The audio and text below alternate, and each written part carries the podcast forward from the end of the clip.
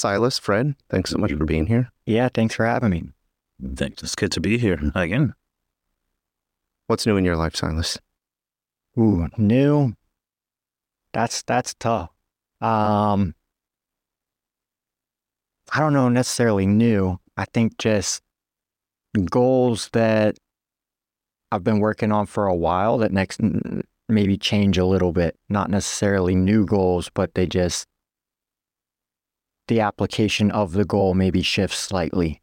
Um, I think since FEP, especially just refocusing in on certain work that needs to get done, needs to get caught up on and and stuff like that. And then in my personal life, looking at looking at grappling and stuff like that and the goals that I set for myself and um how to move forward and get better even when one of the guys that I trained with primarily out here, Jordan Hicks, moved back to the States.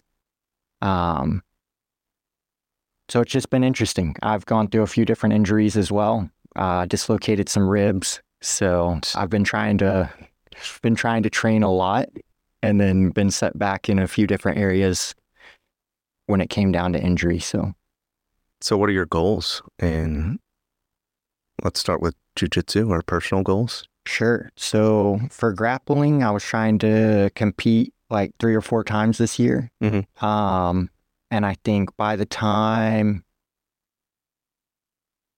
uh maybe 2026, maybe be looking at a at a brown belt and then by like 2030 black belt would be cool. Oh. Kind of if I like just break that down a little bit. So You think it'll be that long for oh I hope so. I hope so. What do you mean? Definitely. I'm not like savvy on that world. So why that long? Mm, well, because the mat never lies. So it's like if you get promoted too fast, it's mm-hmm. way worse than getting promoted way too slow.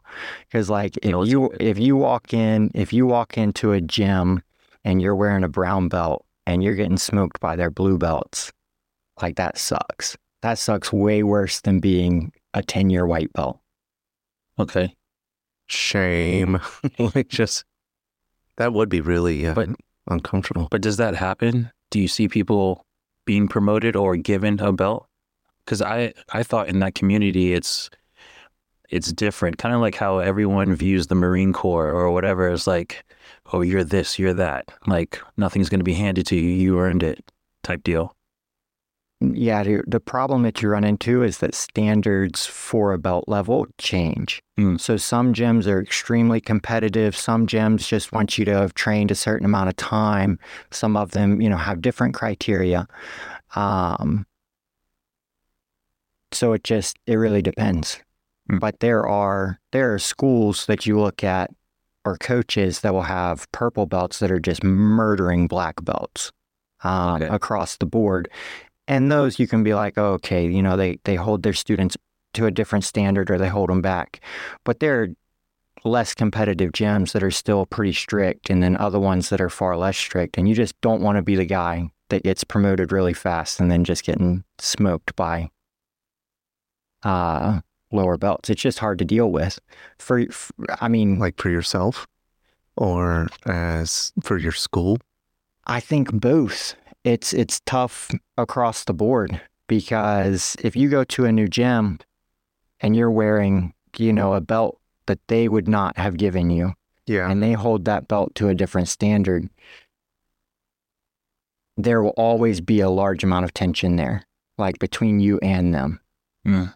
It's a ridiculous question, but I'm way too new at this. Would you, they or you lower your belt standard if you went to a new school for, you know, you transfer and you have another three years somewhere and you, someone, may, not yourself, but someone was promoted too quickly?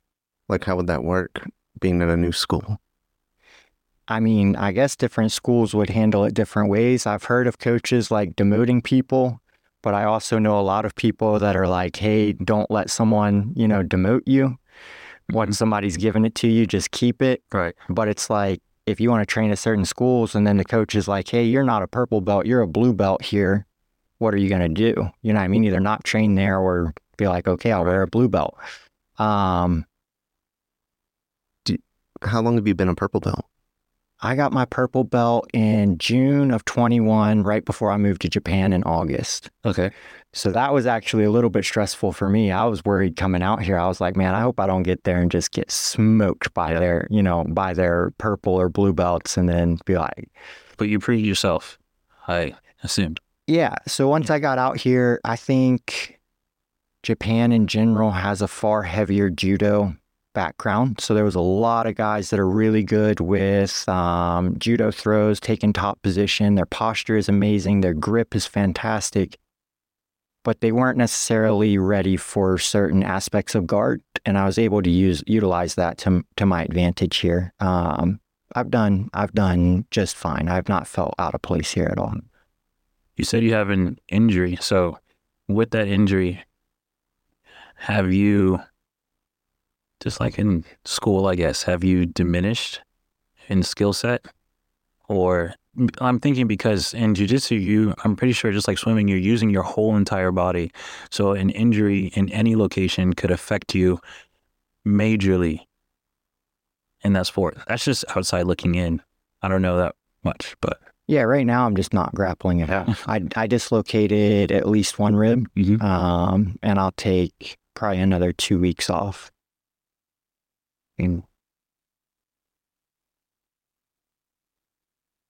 Oh yeah. So the two week portion, you said that you're going to be starting back up in two weeks.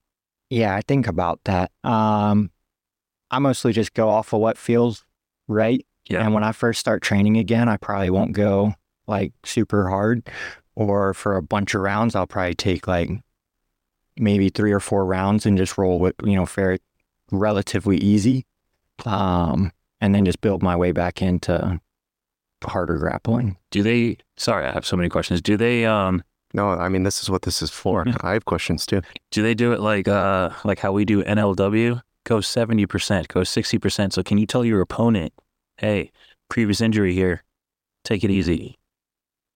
Hmm. You probably could with certain with certain people. I never would. So I control in grappling what I can control. So I'll control my opponent to the best of my capability and I control myself. So if I have an injury, I don't want my training partner to start grappling, you know, in a weird way because then if I need them to do that, I just shouldn't train yet. Um, so I want them to grapple like they would normally would. And if I need to tap, I will, even if it's not something that I would normally tap to. So if I start training and someone puts really good side control pressure and my ribs are hurt and I need to tap to that, I will. No problem. But I don't want them to not utilize side control the way they would normally utilize it and start hampering their training and also realistic grappling looks. Um, so I would just not train for longer if I if I needed to do that.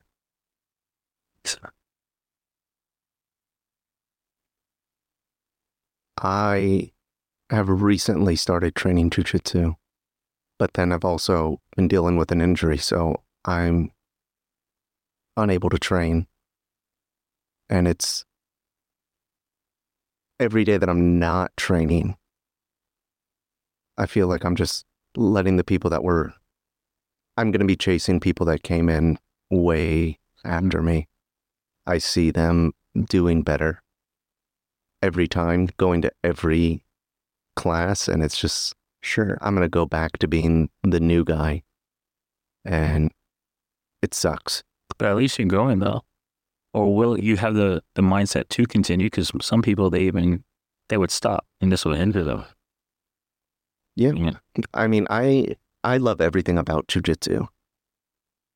I uh you guys know Ryan Mhm. and Ryan badgered me into going ju- to jujitsu. Like he beat me up on every time I was on duty and I saw him. Every excuse like, you know, I you know, I'm coming off a 24-hour shift. And he's like, and like I, I've been up, I get done with this, and I'm here. And I finally ran out of excuses, and he's like, "I'll take you. Just jump in the van." And something came up, and I didn't go. And then he finally was. The next time was, "Get in the van, let's go." Mm. and I had no excuses left. And I I attended and I immediately fell in love with jujitsu. I think it's interesting because many, many influential people talk about jujitsu. And especially, I feel like in the podcast format, a lot of the really popular people talk about jujitsu. And I'm I'm into those kind of things, but never actually go.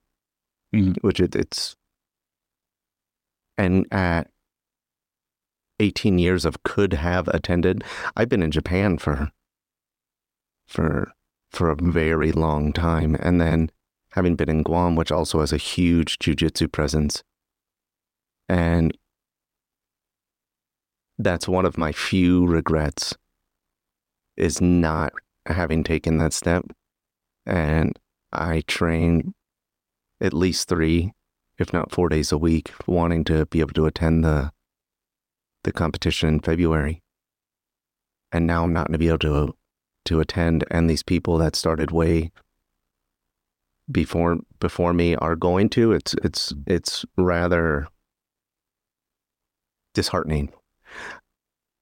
I I'm, at nowhere near your level, Silas, but wanting to compete, especially in Japan, and this is probably going to be my last opportunity to compete in Japan, unless there's another another competition before August. Has competing in Japan made you more passionate about jujitsu? Not changed it at all? It's, is it it's still at the same level? Um, I think competing in general is extremely healthy for me with my relationship to jujitsu as a grappling art, just because you get an extremely realistic gauge of where you're at. Whereas I think sometimes when you train with your training partners in the gym, even if you go pretty hard, you get very familiar with those people. You get very familiar with a lot of their move sets and attacks and their defenses.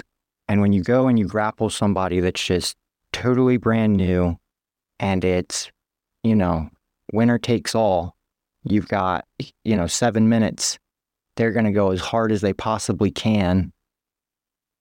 You see what you can actually do against a fully resistant opponent. Um, so I think competing in general has greatly like enhanced my jujitsu journey but I don't see much difference in competing in Japan competing in the US. I've competed in Guam. Um, to me, it's pretty much all the same. The opponent's style changes. You'll run into a lot more wrestlers in the US. You'll run into a lot more judo players out here, judokas as they would call them. But what is that? judokas, that's what judo players are called. Judokas. Judokas, yeah. That's a, that's a judo student. Mm. Um, so you'll run into judo black belts even if you're competing, you know, at, at white or blue belt out here. And that I think is different. But one, once you get used to their style, I think you can exploit it in certain ways as well. So Has competing against judokas, like black belts, done or changed how you compete? Or is it more difficult to go against them? Um, I think that they do certain things extraordinarily well, and then there's other things that they leave themselves vulnerable to just because of their style. Um, their posture is much, much harder to break, I think, than people who have not done judo before. They have a very upright posture and they're very good at not allowing their posture to get broken. I think that exposes them to a lot of back takes if you if you choose to play guard position. I think that they do not defend their back well at all and will oftentimes even intentionally give it up because in judo competition the ref would stand them up if um, if the action were to stall even for a very short amount of time. So in my experience of grappling against um, judokas, I have a lot of success, but I already was primarily a guard player, so I didn't need to be able to to take top position. I think they're much better they're much better suited for not giving up bottom position, but if you don't mind playing bottom position, then they leave themselves exposed to a lot of different attacks um, in general. Some of them are, are, are not that way, but like rever- reverting back to their judo roots gives up makes them unintentionally give up their back. Exactly. Uh, one coach that I trained with one time was like, the first thing you learn is the hardest thing to forget. And I think that really implies there. The first rule set that they learned under is always going to be, I think, at the forefront of their mind. That that's unbelievably deep Yeah. in in so many different ways. The first thing that you learn, It can apply to so many things. yeah. But I understand where you're, you're coming from with that. I have a question. Have you, both of you actually, have you all ever thought about going into MMA? I have not personally. Because isn't that most people they start with one, and then, for example, traveling, then they add more to their tool belt, as we like to say, and then they just combine it so you can be a mixed martial arts fighter. before somebody with a great amount of experience comments on that, just for myself, uh, I love everything about jujitsu. As I already said, it's more of like just the mindset. Mhm. I I already for for my profession deal with the mental chessboard and setting up pieces and putting them in certain places to get the result that you know that we're trying to to obtain you know but that's all through words and having that thought process and applying it in the physical world i find really really intriguing but there's no way around it. Like i'm i am older and i recover more slowly. Mm-hmm. so me personally though i think it's very interesting the thought of doing mma i also find it very concerning for like my own physical well-being just for how it i, I recover from Okay. from jujitsu fights. And i really do want to hear silas's opinion on it but there was a a person here jordan he just left that trains jujitsu. He's a, he just got his purple belt in jujitsu and also trained mma and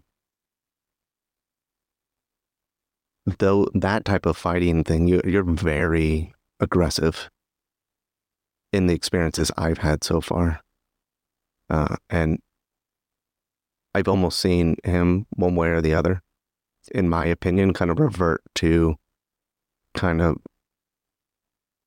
you see him stop himself from doing things he might do in mma in my opinion. Silas? Uh, for me personally, I I have never thought about doing MMA to the extent of I wouldn't want to. Like I've I've thought, oh, I could do that. Mhm. Um, again, I didn't start training until I was 22, and I'm 30 now, and have always had a full time job I need to be able to go do. Um, and it's just what is the the risk to reward factor when you start throwing punches and kicks and and knees and elbows and you know what do you plan to gain from it what do you want from it uh grappling you can get injured obviously like we've already covered but you're not as likely to show up 3 days a week with a black eye or you know limping cuz you took a hard leg kick or something like that um so I guess it depends on the person, but for me, I don't I don't need to. Um. I I get I just wonder if that ever crossed your minds, both of you, like, I want to do it now, or I just want to do it without, or before I regret it later on, just wondering, hey, what would it have been like? I think I could have done this. I think I could have done that. that's definitely how I feel about jujitsu. Mhm. But having been in many a fight for my job, I- I find it always ends up on the ground. Not that there's not True.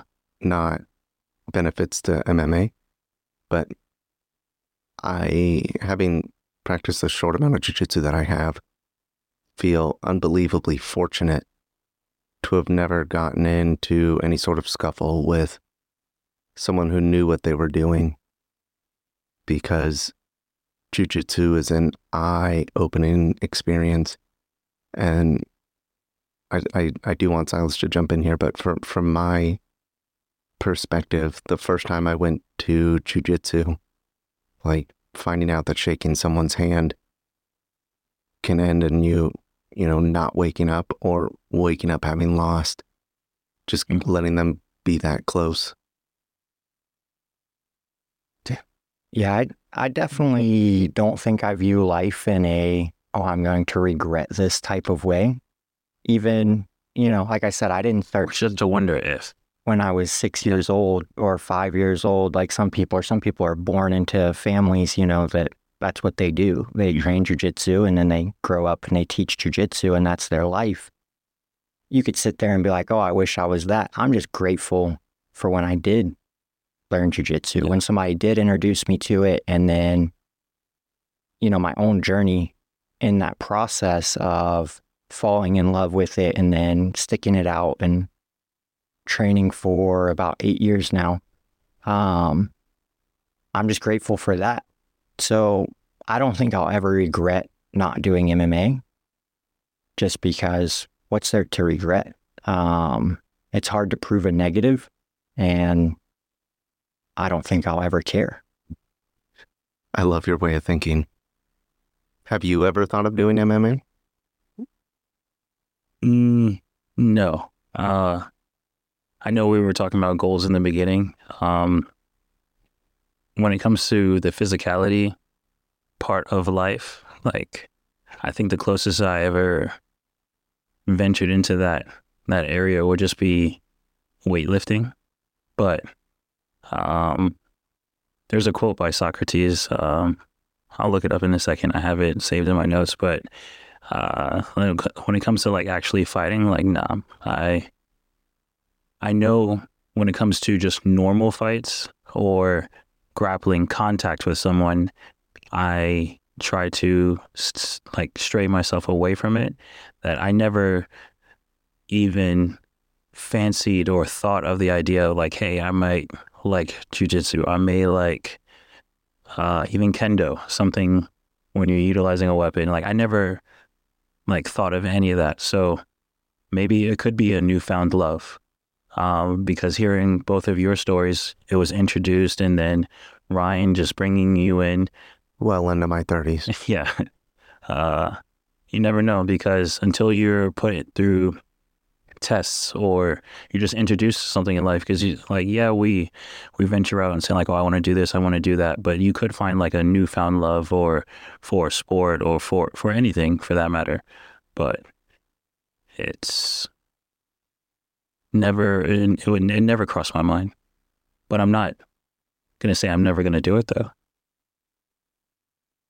I would definitely encourage you to try, especially being in the land of martial arts. one thing hearing everyone talking about it like throughout um, where we are i'm actually surprised that it's i know it's worldwide but it's literally everywhere. I don't know if it's just catching the world by storm as of lately but you can go to timbuktu or whatever there's probably going to be some local club or an or an official gym that has it going on in that area and like you said, even well um, well known podcasters, they're they're talking about it. It's just something that grounds you. So yes, I I am interested now that I can now that I think about it because I can see how everyone is just changes their um their mindset w- with their their uh what is the proper word their how they just view things how they handle things um think uh thinking th- problems through like like a match because I assume like throughout a match you you're, you're you have to think a couple steps ahead or are you I don't know are you just very reactive to everything Or are you thinking like I'm going to try to get them to this position so I can utilize this? Because I hear Courtland talking all the time like I want to try this new move, and whenever he does this, I'm going to do that. I'm going to do that. I'm going to do that. Or is it a reactive sport? Like you have to have everything in your arsenal, and you're like, all right, if he does, or in the midst of it, when someone does something, you're like, all right, you're going to do this. Well, I'm going to do this. You're going to do that. Well, I'm going to do that. I don't know. Maybe y'all can elaborate. I think the the thing that makes jujitsu beautiful is it's both. Mm. It is both offensive and defensive at the exact same time. Because at the exact same time you're attempting to implement your will over the match, your opponent is doing the exact same thing. And that's what makes it extraordinary, is that you are both attempting to achieve goals Mhm. and you are both attempting to keep the other from achieving those goals at the exact same time. So I can't be fully offensive or you're going to easily implement your goals if you put up even 10% defense. Sounds like physical chess. Um, It it it is like that's the draw for it for me. so I don't know if that fully answers your question, but it's both offensive and defensive. You're both acting and reacting. And the amount that you have to react is greatly dependent on your skill level compared to your opponent. Mm. Um, if I go grapple with a brand new grappler, I may not have to react. It's after their first movement or Okay. two movements. And after that, they will have no choice of what happens from that point on. But if I go against, you know, the instructor here, a black belt that's extremely good, I will spend most of the match reacting, if not the entire match. Um, and that's that's just the way it is. Okay. Do do you mind me putting you on the spot? But Not you you recently, I believe at Rob's house, described how jujitsu influences your life decisions, how you it takes your energy, how it grounds you, how it influences your life. Obviously, it's not. I don't know if you remember that conversation, but if you could elaborate on how it does influence your life, I would appreciate it. Definitely. I think it it makes me better at every single aspect of life.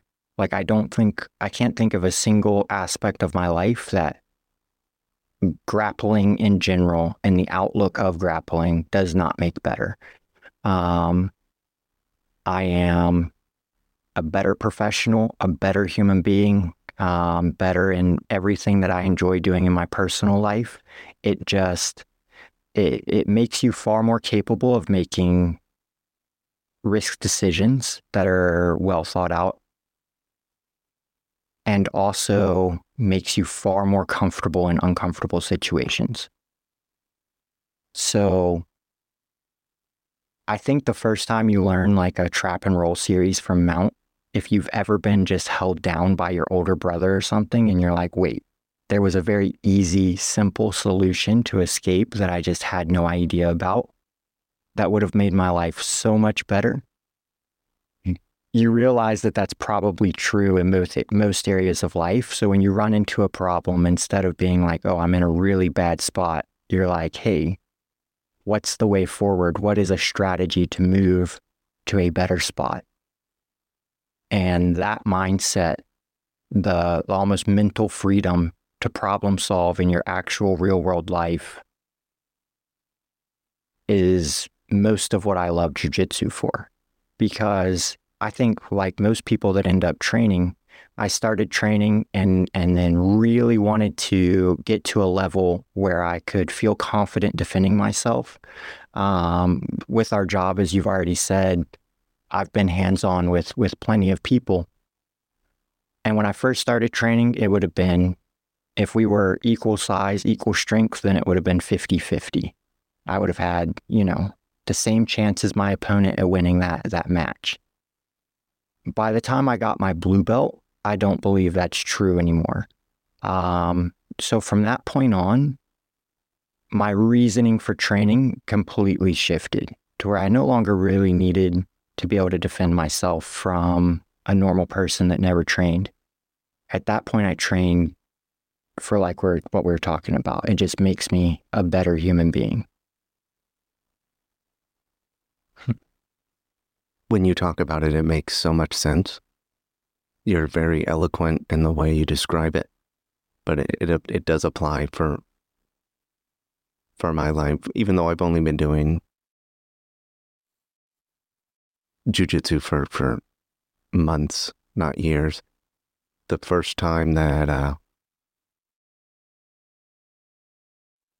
I'm just gonna go back to just being in that initial, like when you were a little kid, and the things that you wish you knew that would work the first time you roll with somebody and they just go in flailing with 100% energy, 100% effort, and not knowing that the other person's doing the same thing or thinking the same thing they are, as you described it, that you're constantly in offense and defense, dropping their head and trying to tackle you has been so far, again, not even a year, but the run in and try to low tackle you and they just stick their head right where your arm is and then and then it's over.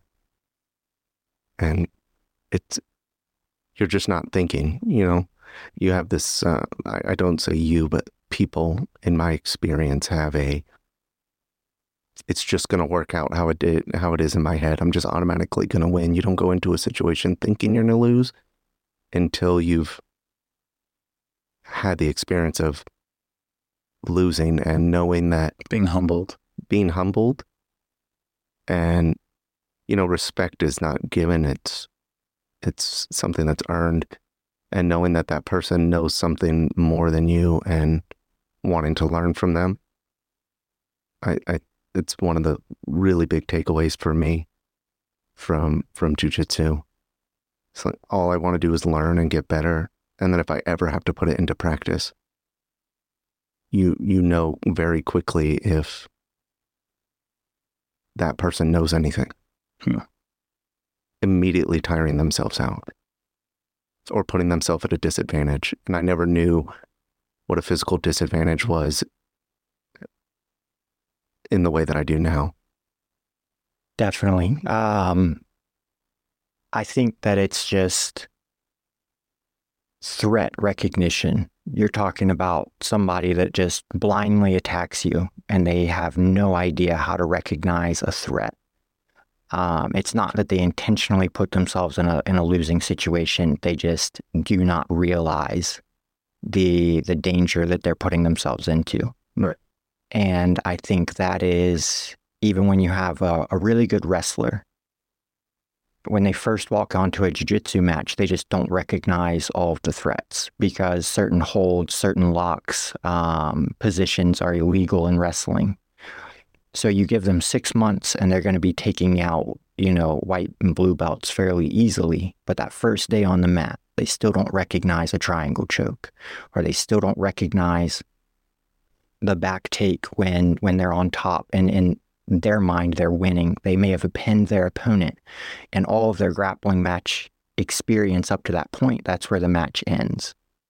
And in jiu-jitsu, when one person has established top position, and uh, that's mostly where our matches begin, with one person on top, one Yeah. person on bottom, and just learning to develop that risk analysis and threat recognition. And you take a wrestler and they become extraordinarily good very quickly.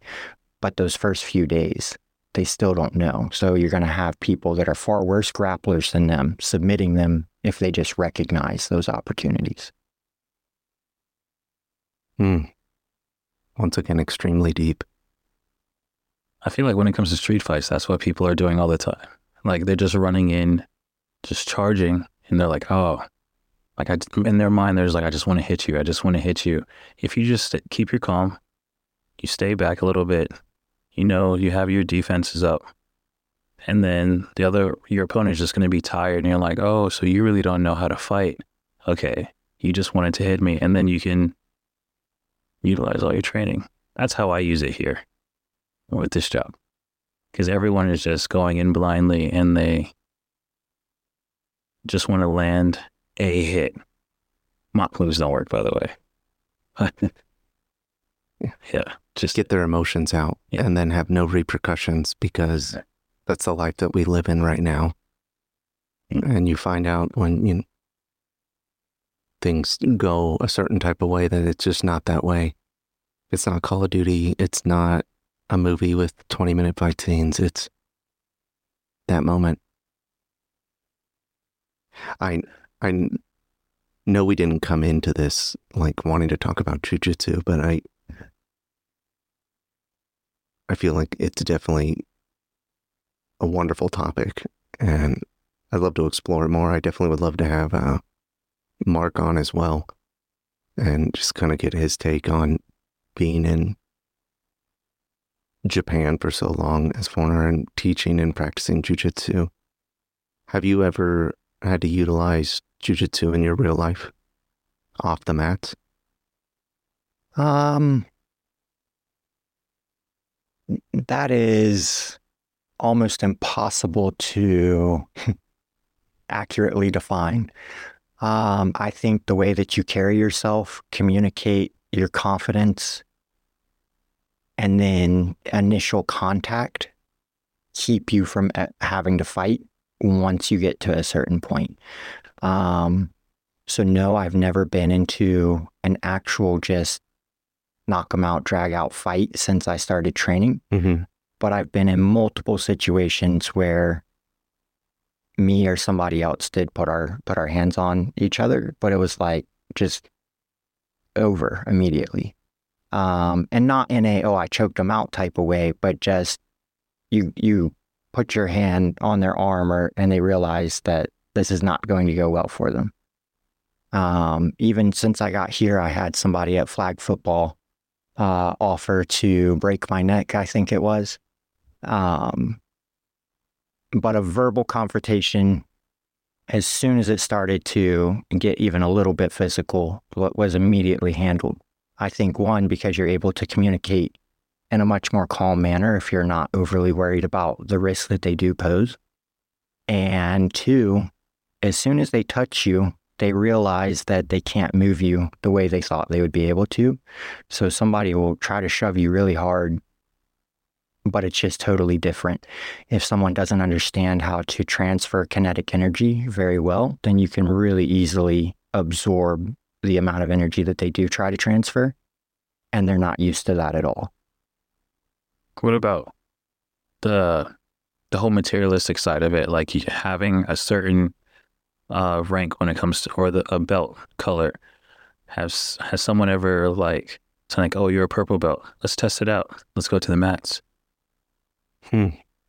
Um, I don't know. I just watch movies and I see that I don't all the time. I don't think in a in a malicious way. I think wrestlers a lot. Like I've even had a wrestler here that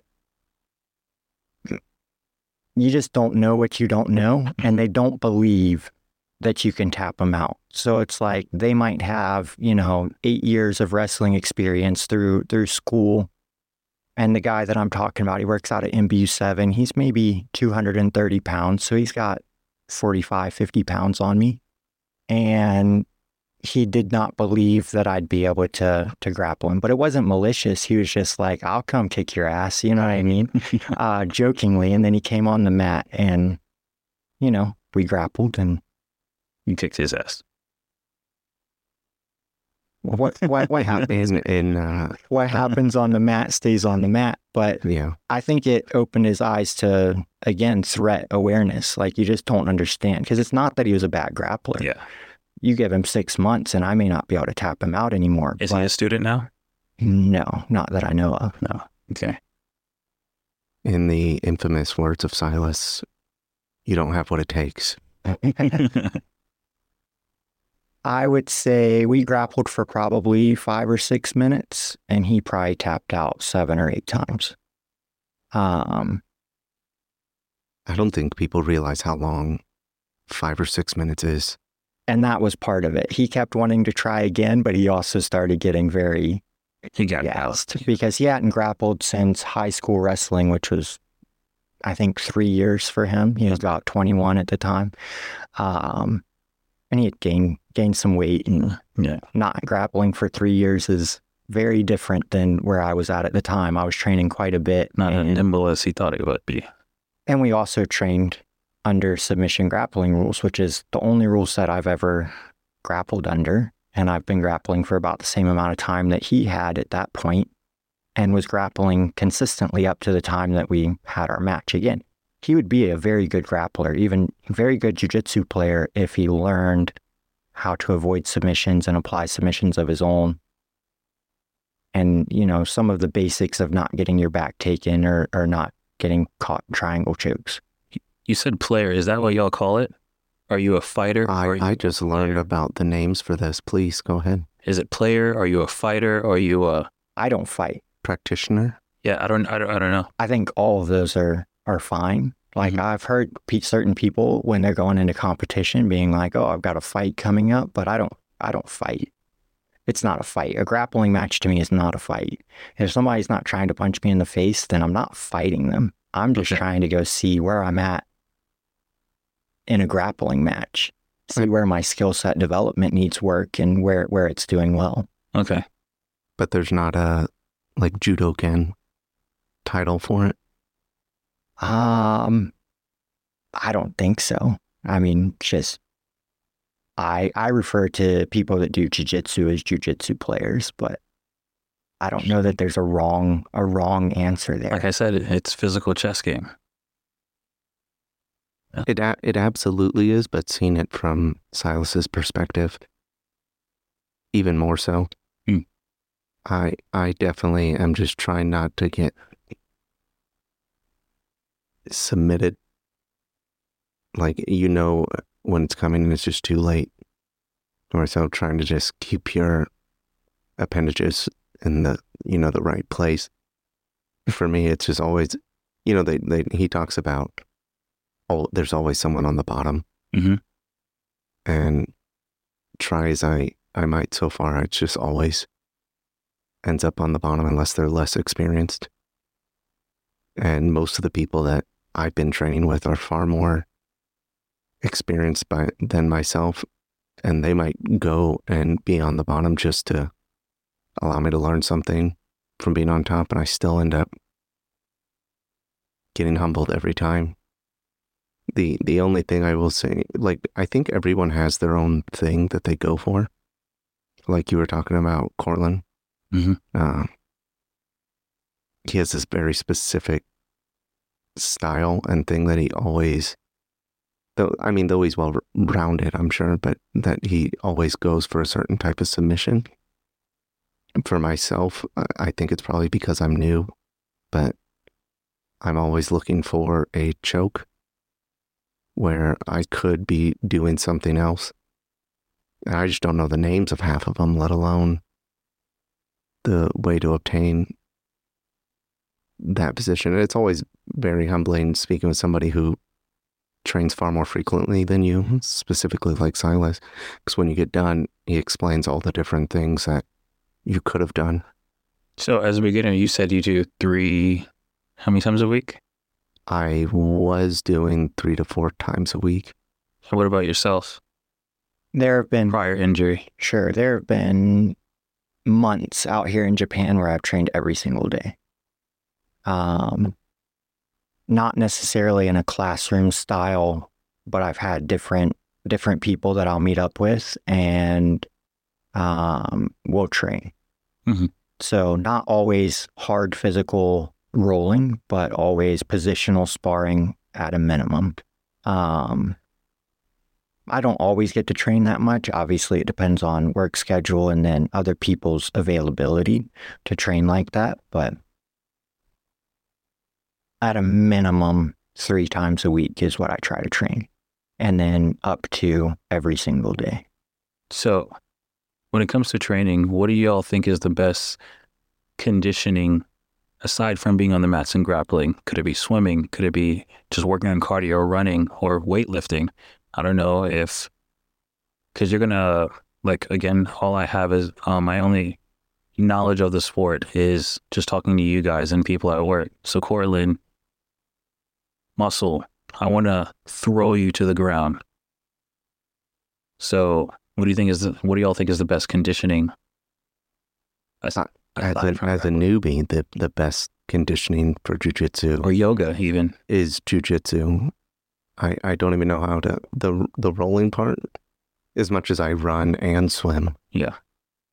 there is no sort of exertion that is as much fun or as draining as actually getting out there rolling. I look forward to his response, but for me, it's when when you see the the clock. Because sometimes out here, one of the instructors out here does three minutes, and I got to the point where I could do all of the three minute rounds, and then I went to a class where they do five minute rounds. It's it's not the same. And before my injury, I was getting to. I mean, you have to set some sort of goal. Not being gassed out Some sort of what? goal. Goal. Or like that I'm doing better. I think conditioning is one of the things that I focused on, being able to do a five minute round, 10 second break, do another 10 second break, do another. I got up to five or six straight without having to sit down and like really like take my gi off and so it was uh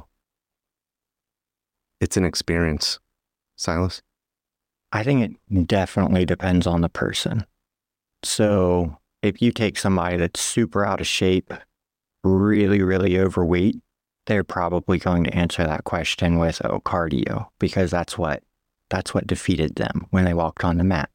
You take somebody who can't do a single push up or a sit up, and they're probably going to say, Oh, strength would have been way better for me because Hmm. they, they don't have the I physical see what you're saying. they don't have the physical capability of even moving their own body, much less an opponent's body.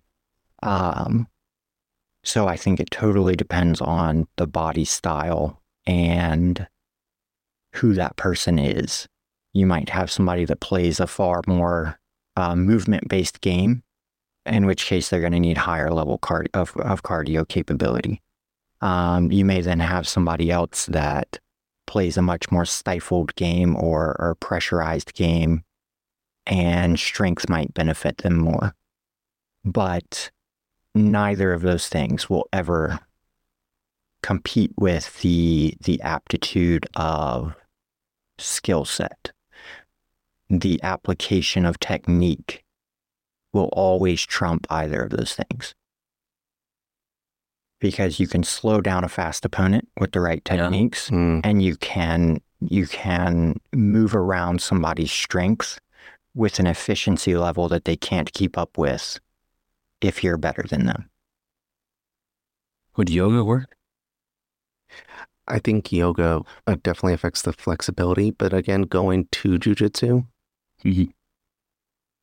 affects your flexibility like it's not it's not questionable like being able to do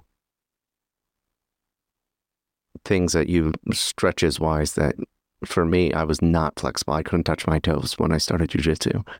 And I found that out very quickly. Just things that people are like, "What- are are you tapping to that? Why? Well, my my I can't bend that way.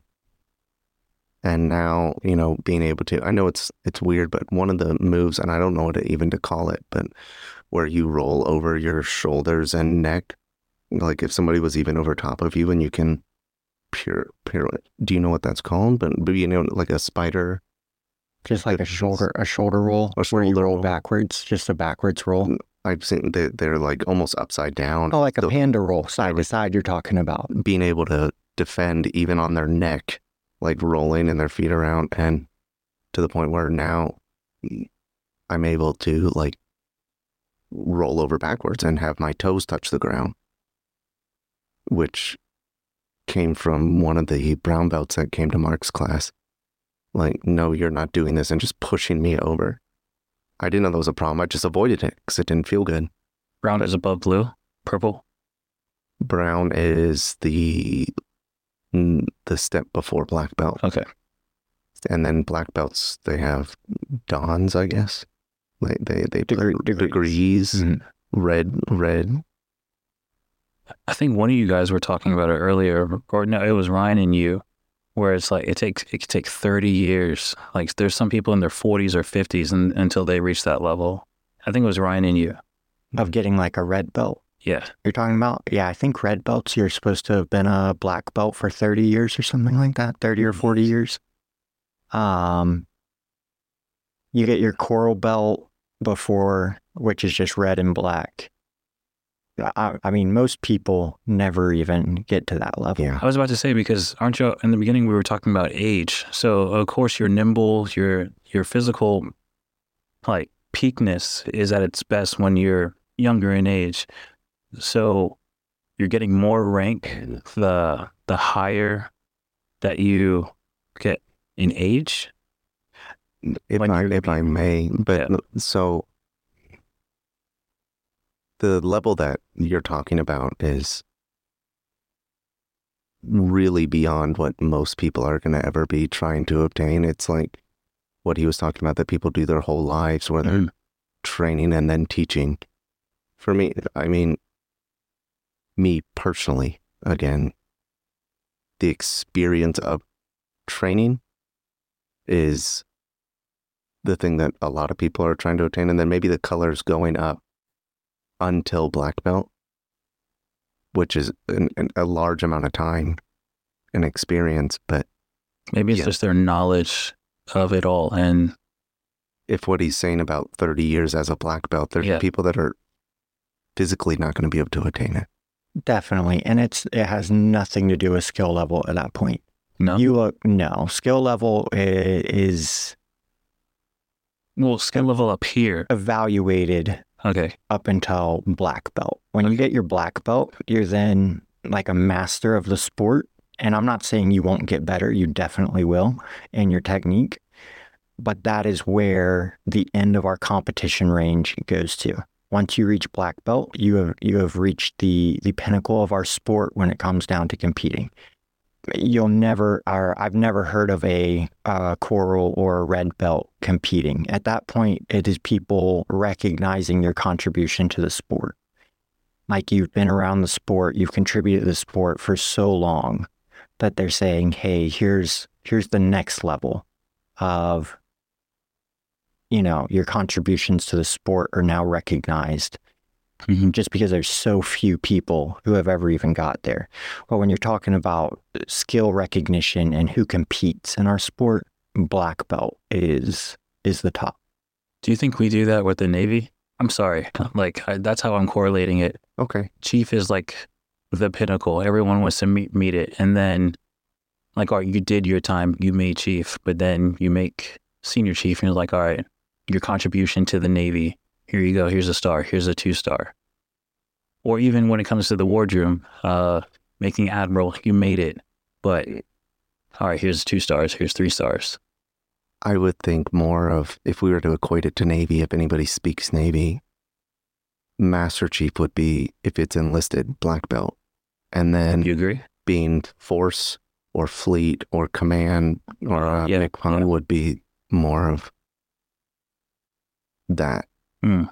equation. But again, I don't have nearly the experience or the ability to talk as he does. But And If you were- less than you, like that's why I'm trying to. if you were going for even trying to get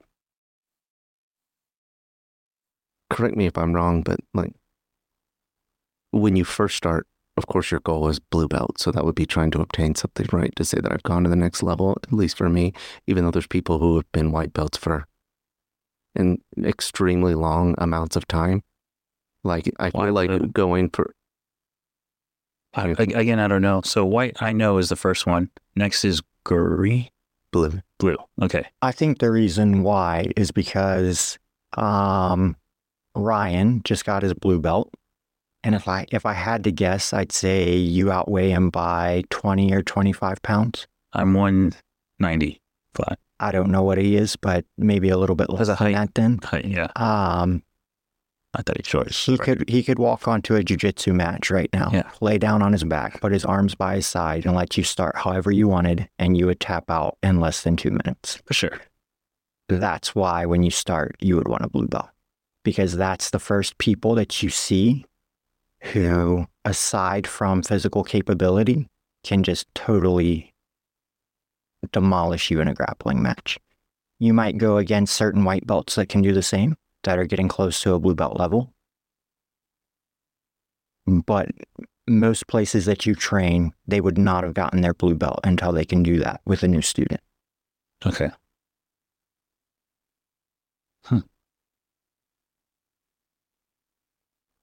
At this point, like how you're speaking about it, you're you're in it for the journey.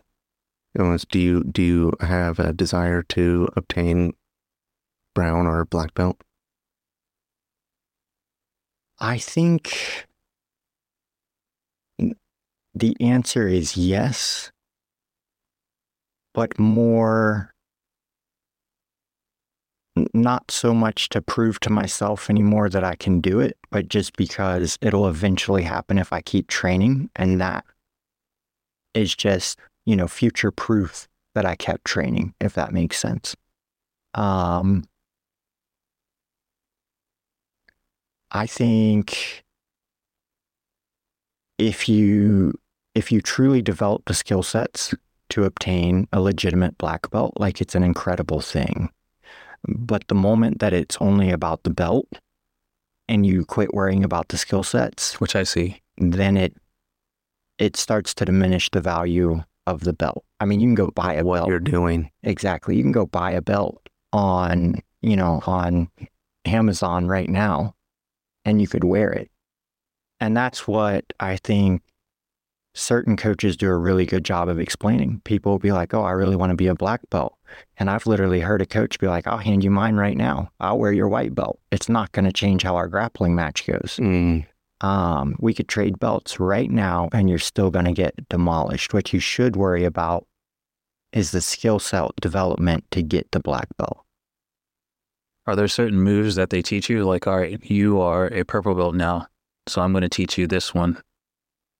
No, there is definitely there are definitely a core set of moves that have the highest rate of success. Meaning if you cannot escape from bottom position, if you cannot escape from a pin, from side control, from mount, from back mount, learning other things Mhm. is pretty much useless because the first thing someone's going to do to you, if they're a better grappler, is pin you. And if you can't escape, that's as far as the grappling match goes. You're going to be pinned until you get submitted. So the first things that you should learn are escapes from pins because that's where you're going to be. The second thing you should learn, because you're going to most likely escape to a guard position, is how to play from guard, um, which is bottom position where you get your legs between you and your opponent because that's where you're going to be.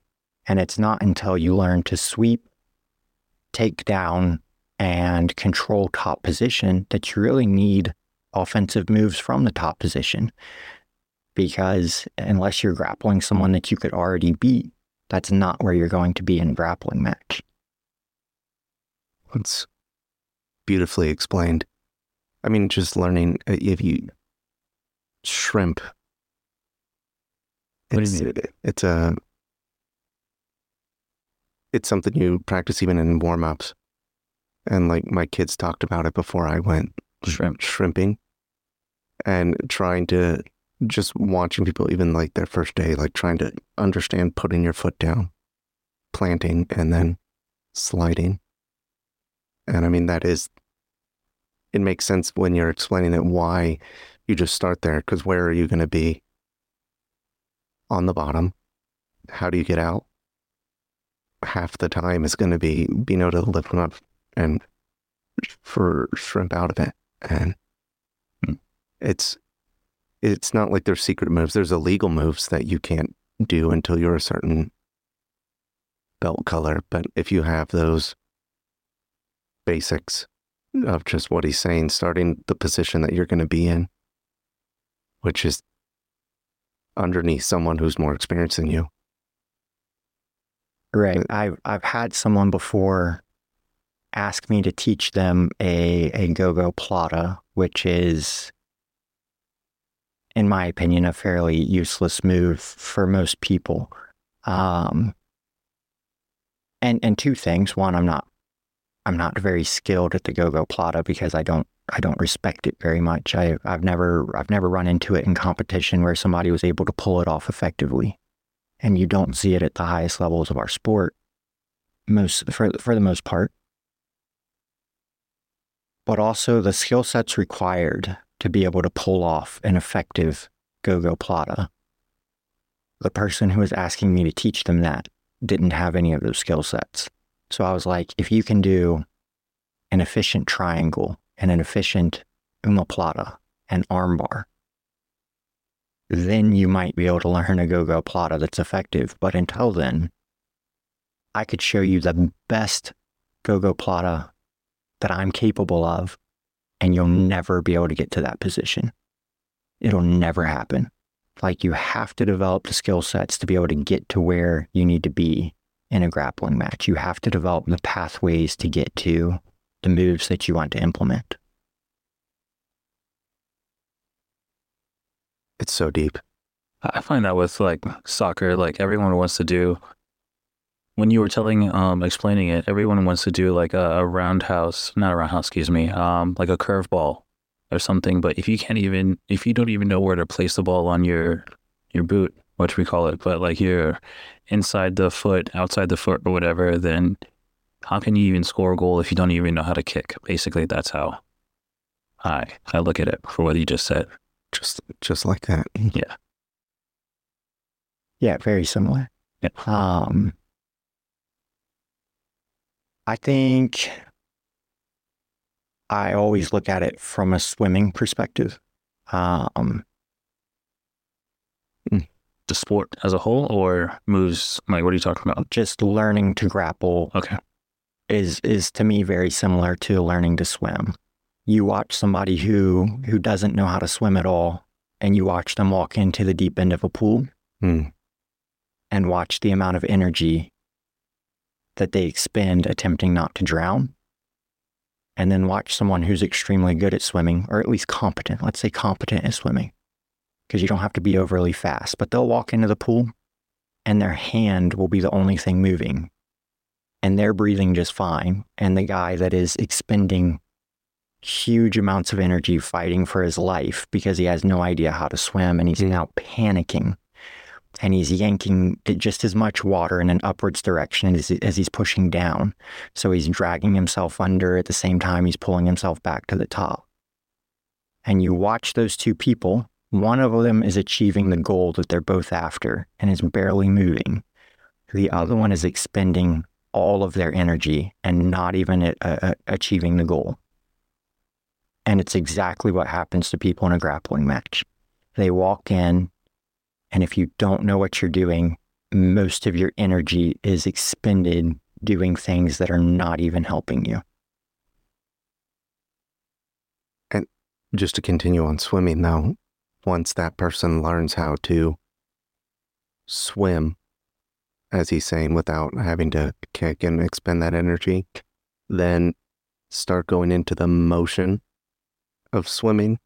And if you even freestyle, being able to breathe without, you'll see people pull their head completely out of the water and breathe and then go back into what they were doing versus that as they're stroking, being able to just get that pocket where they're able to Right. get air and continue.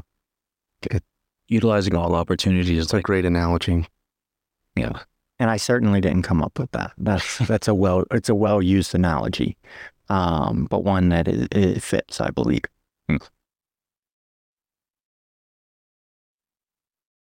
Man, Tough.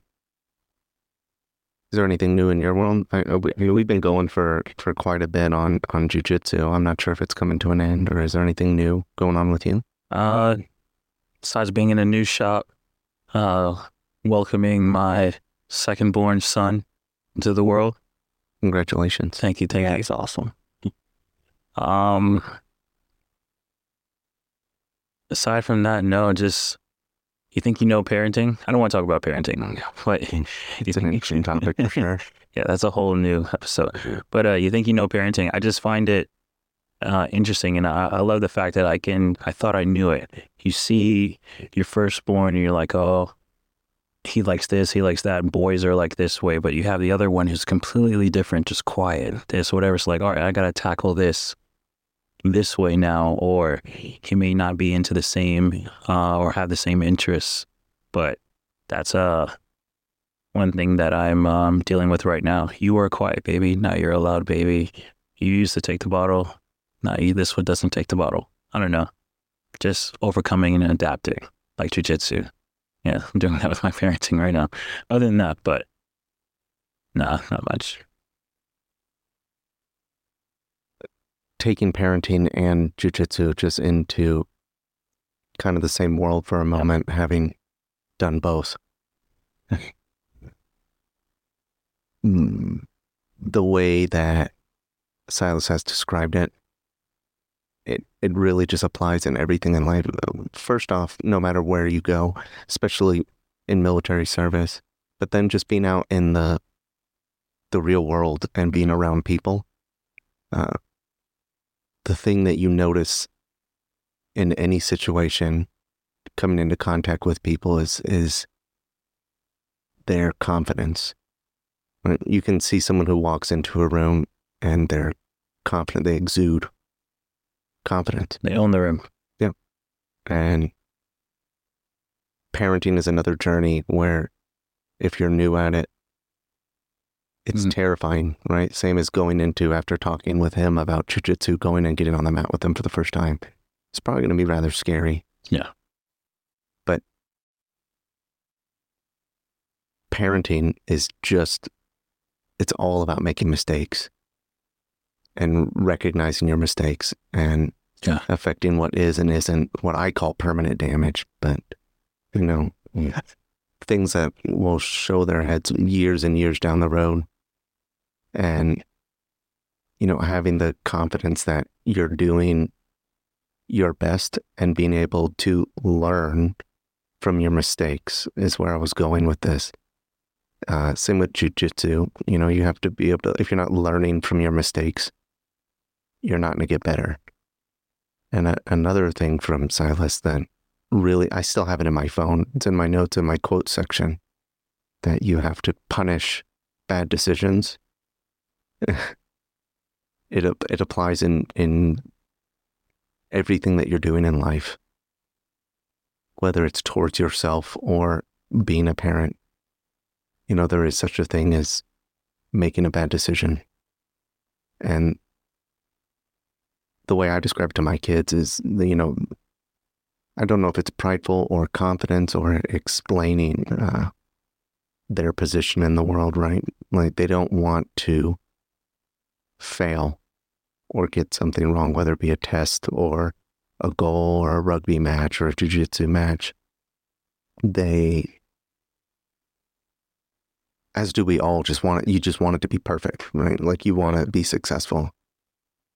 But uh, when they're in trouble, when they've missed that mark, how do we learn is the question that I ask all of my kids all the time in any of those situations. Even when they're crying, you know, it's like, how do we learn? And it's like by making mistakes. If things work out all the time, every time, you're not, you're really not learning anything. You already have whatever that is, but the only way to learn is by making the mistakes. Right. And it again comes back to how he put it with jujitsu and applying it to everything in his life. It's just, it's a really eye opening thing. Again, I, I do encourage you to just come and find out with my know. fall in love because I nowhere near at his level. I have just, you just adopt so much, whether it be the mindset Mhm. or having something that you and whoever else is doing it can relate to when you describe how you want to go through a situation. Yeah. And I know there's no cameras on on this episode, but you know when when Silas does walk into a room, he just kind of has that aura or demanding the room if if you know what I mean, if you know him as a person and just I do see how all that equates And then I also see his signature statement of you don't have what it takes. or one thing that I've been noticing is that walking in, something happens, like shit, mate. Just owning a room with that, you're like, what the hell? Who's saying that these days? But yeah, I understand. But um, one thing I wanted to ask ask both of you for your opinions. This is from Socrates, all right? Okay. No man has the right to be an amateur in the matter of physical training. It is a shame for a man to grow old without seeing the beauty and strength of which his body is capable. What are your thoughts on that? Come on, even Andrew Tate is talking about things like that right now. It's extremely deep, and I see you about to say something, but it applies, I think, if it applied then, the level at which it applies now is, in this day and age, is Because back then, that like the books that I read, I, I'm a big history buff, but the books that I read, like when it came to day in, day in and day out, um, regular tasks, it required a physical training. But you don't see that as much these days in modern times. But back then, it was if you were a uh, mason when it comes to like bricklaying or something, or you build ships when it was the time of like um, out of what is made out of lumber or whatever the case is. Most of your um, jobs back then required a physical labor, um, and defending yourself because there it was more problematic. But nowadays, anything can be done on a screen, where or push of a button. That it's a lost trade, if you will. But back to Socrates, what do y'all think about it? I think the physical competency level for survival has greatly gone down. So the right, I believe somebody can survive quite easily now with without being physically capable. Whether or not they will live a fulfilled life is different. But I think when I just hear that, I believe anybody has the right to do whatever they want Right, until they yeah. infringe upon the rights of another human being. Um, so sure, live your life that way if you choose to. I don't believe it will it will make you happy or fulfilled It was like the era set it in, but because I believe the the physical competency level of survival would have been much higher. Certainly to be able to contribute to society. Um, and that's still partially true. You you tend to draw far more from society if you're extremely unhealthy than you do if you're healthy. So the burden that you place on other people raises the more unhealthy decisions that you make so I guess it's it's a viewpoint. It's a standard of viewpoint. I would say people do have the right to be fairly unhealthy at this point if they want to be. They can survive, they can live, and then they can die. I don't believe it will make them happy. I I believe that they will be much more fulfilled human beings if they find an area that they're passionate about and master that craft. At least for a portion of their life. Right. I mean, you'll hear people in their 50s talking about when they were in high school playing football. There's a reason for that because they hmm. they love they love the idea of that version of themselves, but they've at least seen that version. man. How do you follow that up? You, you can't. You'll also live far longer Healthier just by mentally, physically. Yeah. on that note, I just really want to say thank you for for coming out and being a part of this today. I know it almost didn't happen. Definitely. Thank you for having us. Uh, Worse. I'm I'm super excited to to have you back on if you ever want to. Fred, thanks for coming back. And Silas, I'd love to hear you talk about jujitsu anytime you feel like it. But now. Definitely. Thank you for having us, and uh, it was good coming on.